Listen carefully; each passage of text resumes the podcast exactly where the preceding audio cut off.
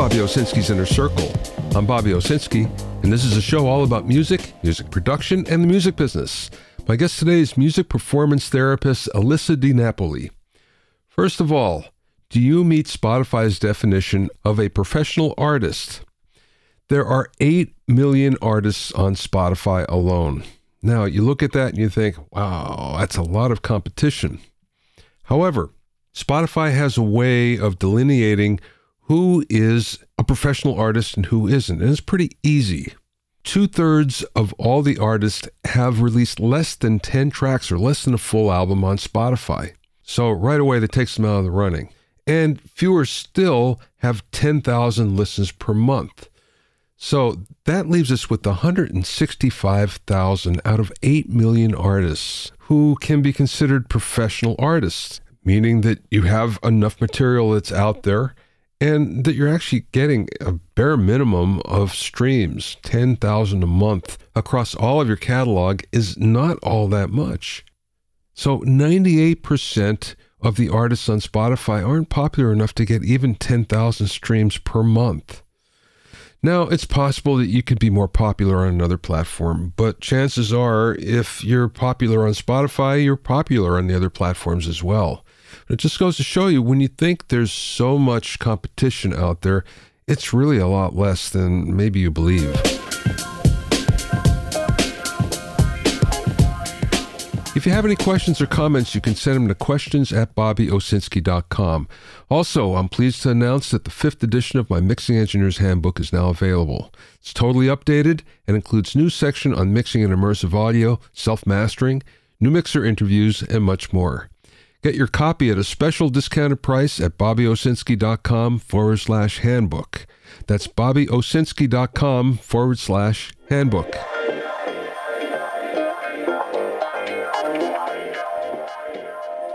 Now, we all know that the vinyl pressing plants have run out of capacity, and if you place an order now, you might be lucky to get it in eight or nine months, which is not acceptable for most artists. That being said, vinyl pressing capacity is about to get a big boost. Memphis Record Pressing is tripling its manufacturing space and installing 36 new presses. Now, this is slated to come online in September, and when that happens, that's certainly going to ease the whole problem of vinyl delivery by a lot. Now, just to give you some idea, right now, Memphis Record Pressing, or MRP, currently does about 7 million a year. But soon it will turn out about 125,000 per day, which means it's going to go up to about 45 million. When this happens, MRP will become the largest vinyl manufacturer in North America, which is pretty interesting since it was only founded in 2014 with a few used presses. So it just goes to show you that riding the wave of vinyl happens in many, many spaces and many areas. And it's really good that we're finally seeing some pressing plants taking that plunge, getting new presses, and taking the big pressure off the business.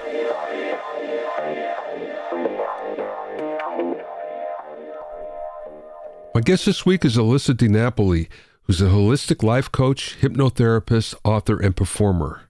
Alyssa specializes in helping professionals and artists overcome creative blocks and beat stage fright so they can better share their gifts with their audience. She's been a holistic clinical hypnotherapist as well as an NLP practitioner for two decades, where her approach combines positive psychology, Eastern philosophy, esoteric Western practices with hypnosis if that's needed, and transformational creative coaching to provide a holistic path to better living. Alyssa is also a singer songwriter and multi instrumentalist, performing under the name Alyssa Vulps, and she's a best selling author of Dare to Be Seen.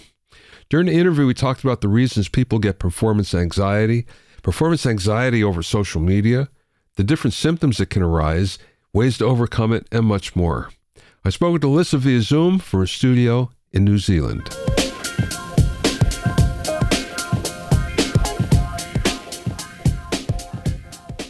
Let's start with your background and how you get into the music business. What came first?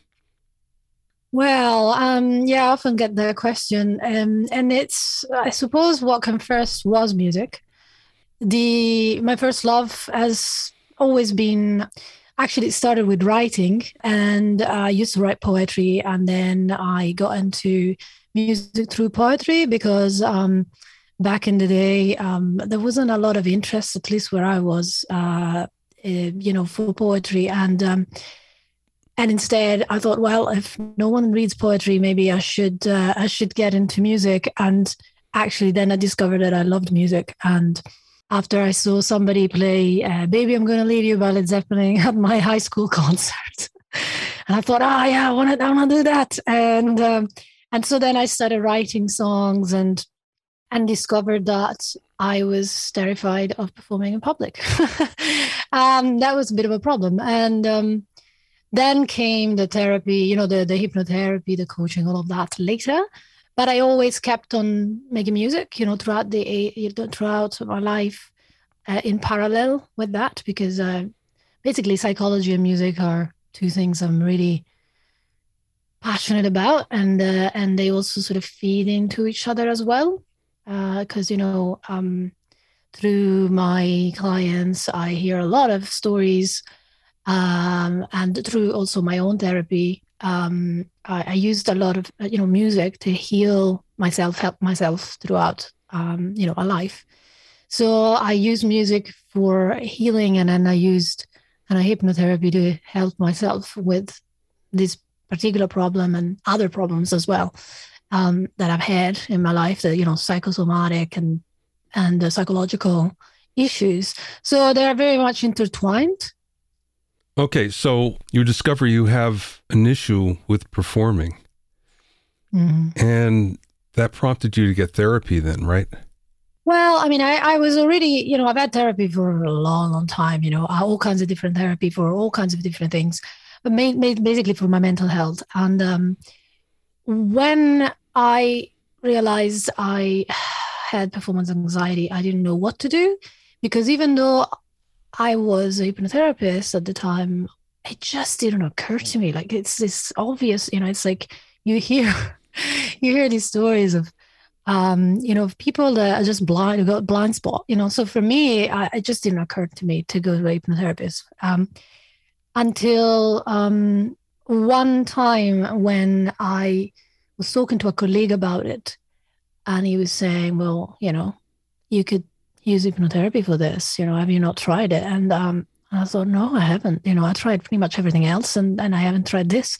And so I um I got uh, a bit of help from him, and it did work, uh, but not completely hundred percent because I only saw him like a couple of times. You know, and then I thought, wait a minute, okay, there must be um, more to this. You know, um, because you know hypnotherapy is a bit of a of an art you know it's uh, you, you it's only as good as a hypnotherapist that you know the help you're going to get really depends on the person that's doing it. And and so then i started studying i started asking other hypnotherapists and and uh, kind of looking into it quite a lot to figure out all the different possibilities you know all the different possible techniques that there were. And i started focusing on it.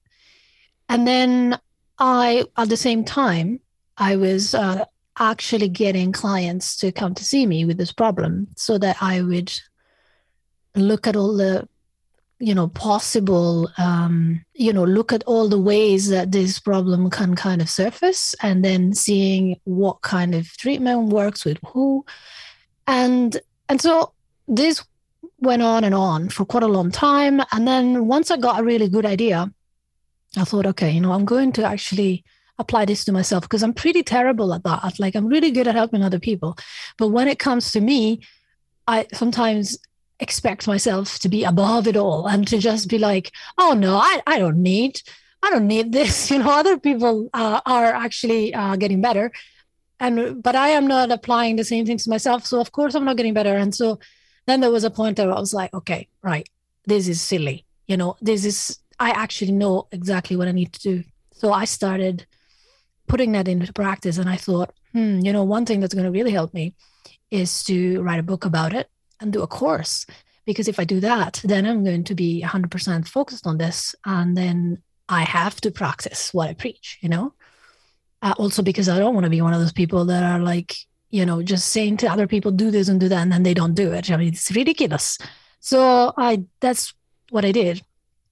And that really, really um, was uh, the final kind of brick to build a house, you know, and and because of that, I managed to actually overcome the problem. And it doesn't mean that, you know, like I'm not nervous at all, because that's not very natural. Everybody's nervous, you know, when they're performing. But it's it's more that that actually now, rather than being a traumatizing experience every time I go on stage, I actually manage to have fun. And um, you know, sometimes I might make a mistake, but now I'm able to just kind of laugh, laugh it off, you know, and be like, oh well, it's okay. You know, it's not the end of the world.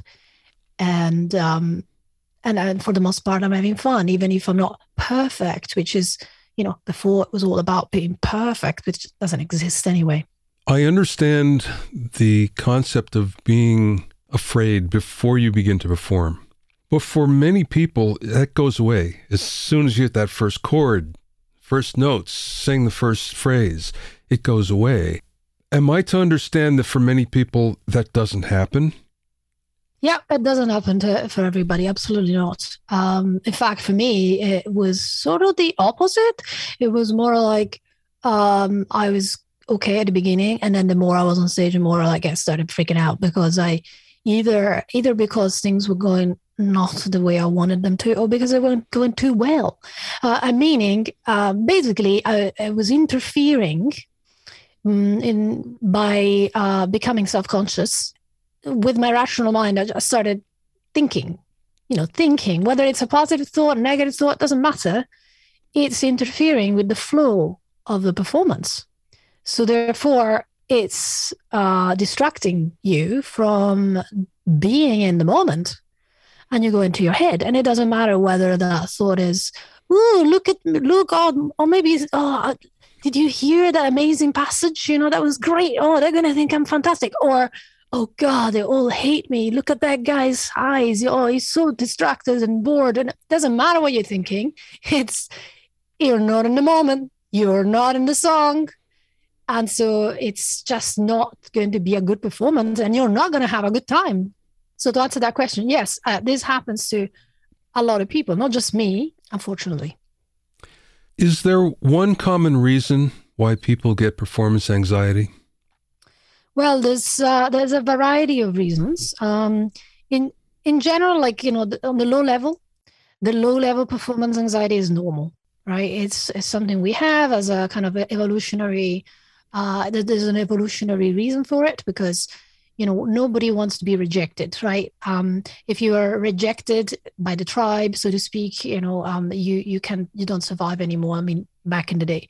Uh, now um, if you're rejected by an imaginary you know crowd or you know a crowd in your head that doesn't like you or a real crowd it can feel really threatening. So on on and so that's normal. But when that's excessive then we have a problem when that's stopping you from performing it's stopping you from enjoying yourself. So in that case we're looking at a variety of causes. It could be um, that it's uh, the the problem um, the cause of excessive anxiety co- comes from a, tra- a, trauma. Now when i say trauma you know uh, people imagine usually these big things but it could just be you know um, oh maybe when you were six years old and in front of the class you were um, everybody was laughing at you because you you told a joke that uh, you know maybe uh, you said something that uh, put you on the spotlight and uh, maybe the uh, teacher made fun of you, you know, whatever. Uh, that could be a trauma enough to traumatic enough to basically associate the experience of being seen with danger. You know, you you are rejected, you're humiliated. So trauma is one reason. Um, another reason is negative mental rehearsal, which basically is what when people worry. You know when, when people go oh what if this and that goes wrong? What if you know? And then the moment you think about that your brain makes a mental picture of this uh, negative event. And for for the brain it doesn't matter whether it's real or imagined it's, it's the same so it reacts as if this is actually happening these people are actually rejecting you today right now and so that can create uh, a huge, uh, you know, again, a negative effect of fight or flight, you know? So these two things are definitely um, a problem. And also, you can kind of learn the behavior as well from other people. Like, you know, this is common with phobias, you know, if like, you know, your mother was always scared of flying or spiders or whatever, you know, you, you can learn it. Um, that's less common, but you know this so there's different causes and sometimes they can live together you know so you could it could be that you've had a traumatic experience and then on top of that you ruminate and worry and and uh, catastrophize in your head uh, anticipating this terrible negative event that will mean that you get rejected by everybody you know so that um, can happen and then in the moment if you start having this, uh, if the fight or flight response gets triggered, um, you can't actually think rationally because, again, this is this is built in the our survival mechanism. You know, if you back in the day you were confronted by an enemy and you know say a lion i don't know and uh, you you can't just stop and think um, oh you know is that lion going to eat me or not? Is that really dangerous? You know, you can't think like that. You just have to run or kill the beast, you know. So so it's black and white thinking. So that's what actually happens in the brain is that the amygdala, the alarm center of the brain, it sends these inhibitory signals. So in other words, it inhibits uh, the the this part of the brain, the prefrontal cortex. So what happens is you can't think rationally. You think in black and white terms, death, life of death, and until you calm down, that is, until the amygdala actually, the alarms get switched off, saying, okay, there's no danger now, you can't think um, rationally. So affirmations, things like that, they do work, but only when you're calm. So when you're having a panic attack, it's not going to work. Hmm. I can understand where if you're doing a live gig and there's people that you're playing to, that could be intimidating. What happens when you're doing something on social media? You're doing like a YouTube live, you're doing Facebook live, something like that. Does that calm you down? Someone that normally would be triggered by having by performing to people, is that more comfortable or is it the opposite? Well, it depends on your uh, internal dialogue, right? Like what are you saying to yourself in that moment? You know, what are you what are you imagining? Are you imagining that you're talking to your best friend and there's just, you know, your fans are there and they love you and they can't wait to hear from you and, uh, you know, you're comfortable with them? or are you imagining millions of people watching you judging you you know then it, it, whatever you're imagining in the moment is going to uh, change how you, you feel and and it's going to trigger different emotional responses so you know you, you could be calm if you're imagining that it's your best friend there um, or you could be totally you know having exactly the same panic response as if you you know you were in person facing a big crowd so it depends how what you're saying to yourself and what you're imagining. When you're performing to an audience that you don't know, you have to win them over. And I can see where someone would panic about that because mm-hmm. you're in a hostile environment until they're not, so to speak. But what if you're actually advanced a little bit in the business where you have fans and you have lots of fans in the audience that immediately pull you in, immediately embrace you when you walk out on stage. Does that alleviate the problem? Yeah, I would think so. Absolutely. You know, because because it's all it's all about acceptance. You know, feeling safe. When you're accepted, you feel safe. If you feel safe, there's no reason to panic. Really simple. You know. Um, so it's like feeling safe enough to be vulnerable, to not be perfect, to just be yourself, and to relax into the performance. So you're not actually thinking about yourself, but you're thinking about you're hopefully you're not thinking at all. You are immersed in the present, um, really tuned in to the message of the song or the or the feeling of the instrument that you're playing. You know, that's when you are at your best. Um, having a little bit of nerves helps, you know, uh, to give the performance energy because if you totally chill, like if you really don't care, uh, then it's going to be flat. You know, like I, I know about that because, you know, in one of my attempts at uh, overcoming this problem, I took beta blockers And it was like being a bit of a zombie, you know, I was like, oh, the audience is there, like a screen on a TV. Mm. Uh, and I just, I'm just like an automaton going through the emotions and it don't feel anything, you know, and I don't care. And, and I don't care what they think. And it's just awful, you know. And if you've ever seen a, a performer that doesn't care about the audience, hmm, if the performer doesn't care, the audience doesn't care. you know, in fact, they might not even like the performance at all. Are there different permutations of performance anxiety? It, well, it depends if you're meaning like symptomatically. Yeah. Um, yes, symptomatically, like people have all different kinds of symptoms. You know, they're all the symptoms that have to do with hyperventilation. Um, so basically, hyperventilation is when you are having a panic attack on stage uh, or, or before or even after. Um, so what happens is that if you are in that situation where your amygdala thinks, okay, you're in danger, it will pump uh, adrenaline and cortisol, which is a stress hormone, and and uh, in your system. And this is so that if there was a real danger enemy there, um, you would be fighting it or running away from it. But when you're on stage and you don't have an actual enemy, uh, you're not fighting or running away from anything. Uh, all the, basically these these um, substances they stay in your body, and they cause and then there's nowhere um, uh, the energy doesn't get consumed and so basically, you get into uh, a state of uh, hyperventilation. You usually start breathing quite fast and shallow, and and you can have a lot of symptoms. Like the symptoms could be from um, heart pounding to your throat getting all parched to feeling a sense of unreality to shivering you know uh, it, it, can be so many different things but they're all symptoms of, of hyperventilation so uh, if it's that bad that you're having a panic attack, you could have some or all of these. If, on the other hand, it's not as bad as being in fight or flight, well, thank God it's a little bit less uh, on. You know, it's it's easier to treat. Um, but you could have, for example, um, you could be worrying a lot before the performance, and then, like you said before, you get on stage and it's fine. But that's still really bad for the person because you know it can take it can put people off. You know, some people can't sleep at all the night before, or maybe they throw up, or you know they have symptoms like irritable bowel symptoms. So that's pretty bad. They might not panic during it, but they kind of have this response before.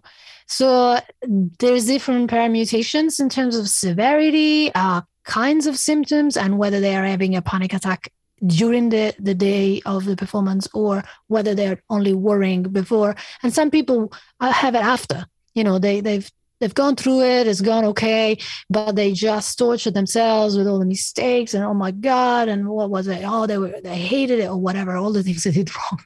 Yeah. You mentioned hyperventilation which makes me think that breathing techniques are a big part of overcoming this. Yeah, you're on the ball there. I mean, it's not the only thing, but it's one of the two things that really, really work. So yeah, um, the two techniques basically that work for this are um, to do with switching off the alarm center, right? So the alarm center, the amygdala, uh, is connected to the sympathetic nervous system, and the parasympathetic nervous system is kind of the opposite. So it's the what um, gets switched on when we relax, when we go to sleep. So that's why, you know, like if you have, you can't fall asleep and have a panic attack at the same time. You know, it's either one or the other. So one of the best ways of stopping the, uh, the well, of, of switching off the alarm system is to, is to switch on the parasympathetic nervous system. And one of the ways that you can do that is by breathing um, diaphragmatically. So what that means is that uh, it's very important that you keep your mouth closed when you do this. And this has got to do with the amount of carbon dioxide and oxygen that can go out of the mouth as opposed to uh, to the nose. So you need to keep the mouth closed and breathe in through the nose and take a deep breath. So, for example, count, you could count in your mind, you know, one, two, three, four. Then you hold the breath for a couple of seconds and then you breathe out for longer, much longer, as long as you can. So it could be maybe eight, maybe it's 10, whatever it is. But you keep your mouth closed. And you need to do this for five minutes. five minutes because people usually do it for like 30 seconds and then they're like, oh, it doesn't work. Well, it doesn't work because you didn't do it long enough. It needs to be five minutes, you know, because it takes time to switch off the alarm system. So that's one thing. But the other thing that a lot of people don't know about, I didn't know about either, um, is the that, you know, if you imagine the scenario of the lion again, um, and I was talking about all that energy that you need to have to switch to, to you know, to fight or, or run away from the lion. Afterwards, the the as soon as the danger is over, what would happen is that you will relax. You know, you're just like, oh, finally, I'm safe again. Time to go to sleep. Um, and and that tells the amygdala, okay, the danger is over now. I can switch off.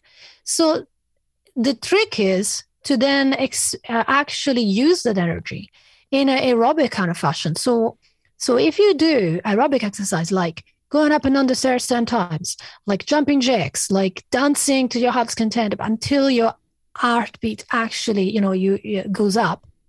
Um, so again, five minutes or so, before a performance, that's going to help a lot too, because it's basically telling your amygdala, okay, we're fighting this enemy, we we are running away, you know, and then so the energy's got somewhere to go, and your cortisol and adrenaline are being used, and then you're gonna relax again.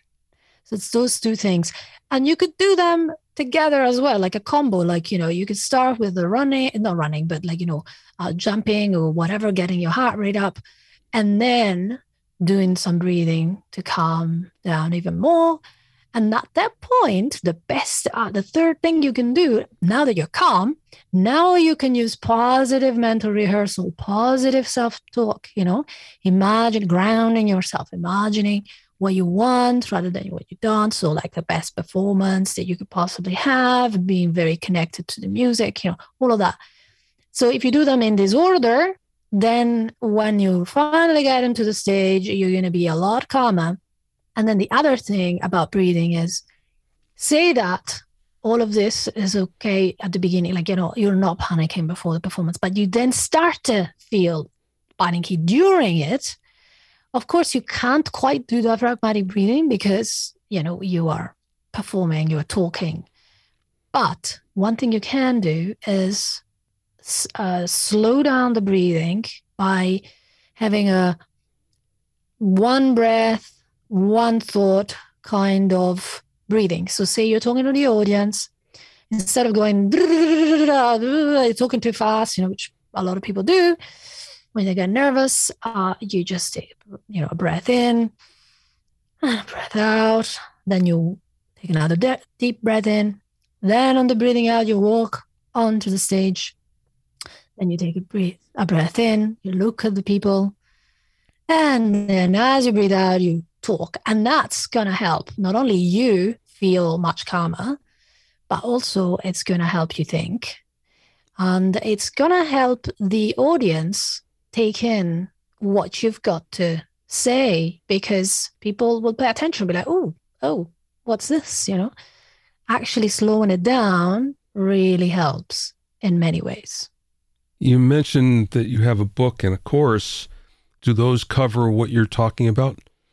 Oh yeah, I mean uh, everything that I'm talking about, like uh, uh, just just now, is actually uh, not only in the book uh, and and not only in the course, but it's also on a free masterclass that I give, you know, on my website so that you know I'll go in more detail about all of these things, explain them you know as much as possible uh, really well, and they're free, you know, so anyone can learn these things because I think you know it should be available to anybody. Um, and and but then you know if you want to know more or you want to have some guidance, then you can kind of go a little bit deeper and explain things a lot and in a lot more detail in the book and in the course.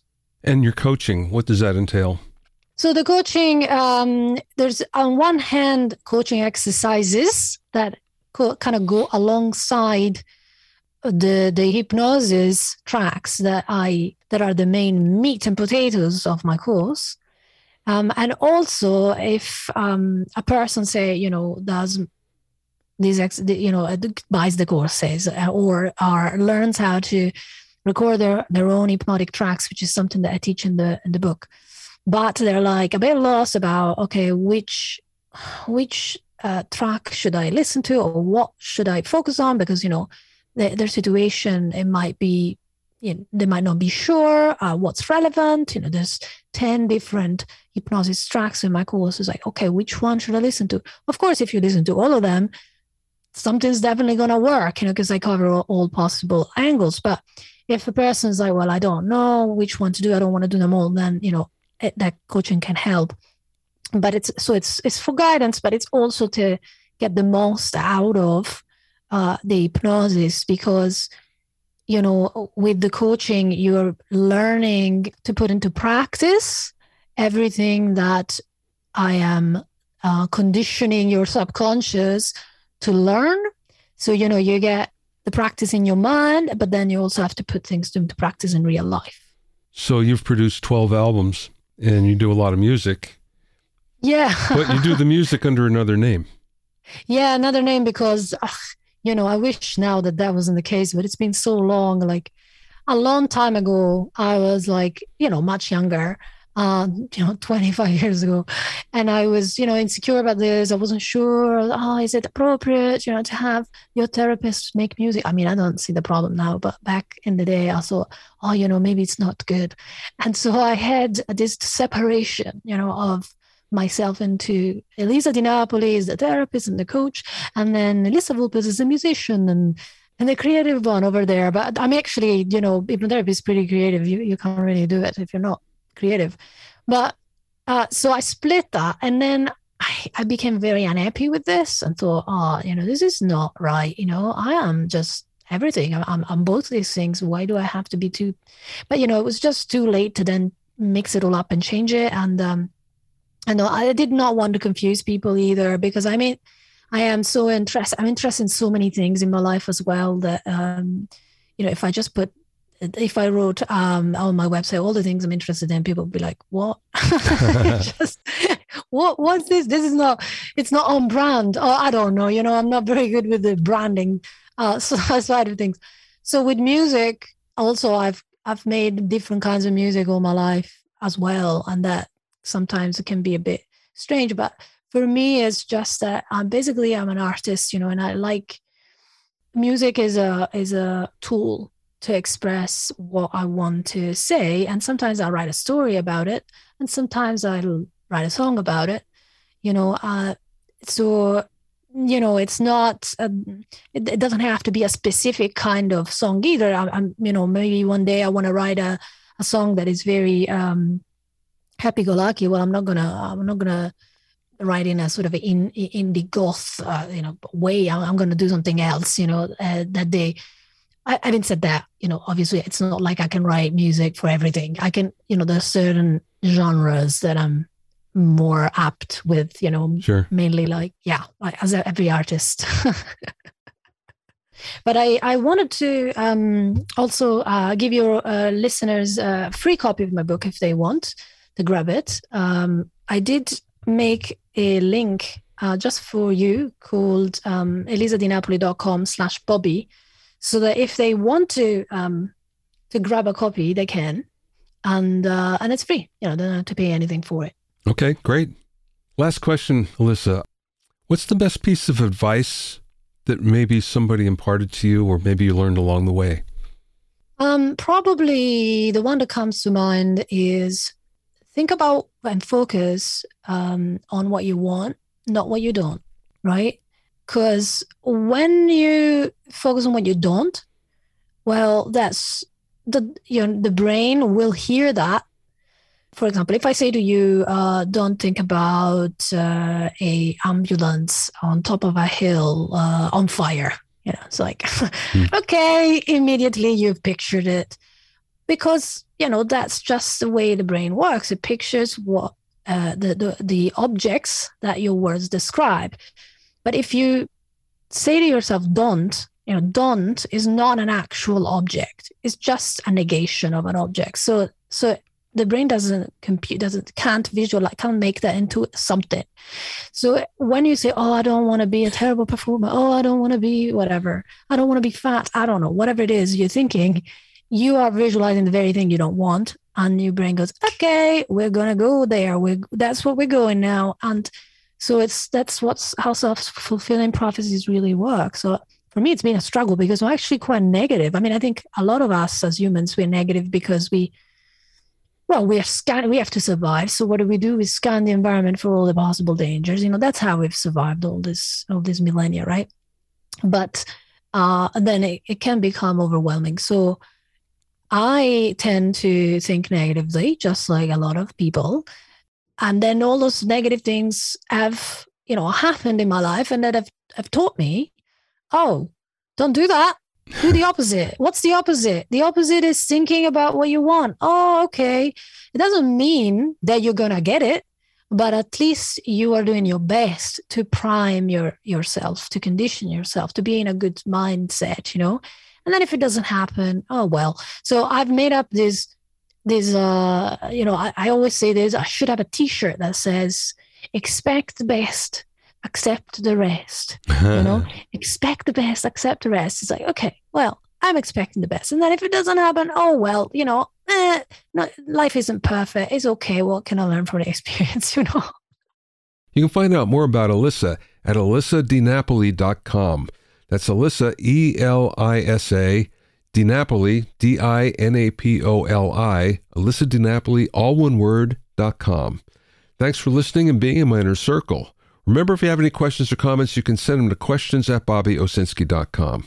To listen to other episodes of Bobby Owsinski's Inner Circle, go to BobbyOwsinski.com, select the podcast tab, or go to BobbyOInnerCircle.com, where you can find it on Apple Podcasts, Amazon Music, Stitcher, Mixcloud, Google Podcasts, Spotify, Deezer, TuneIn Radio, Radio Public, and Podbean. At BobbyOwsinski.com and BobbyOInnerCircle.com, you'll also find a sign for for my newsletter and for alerts for new podcasts. This is Bobby Owsinski. I will see you next time.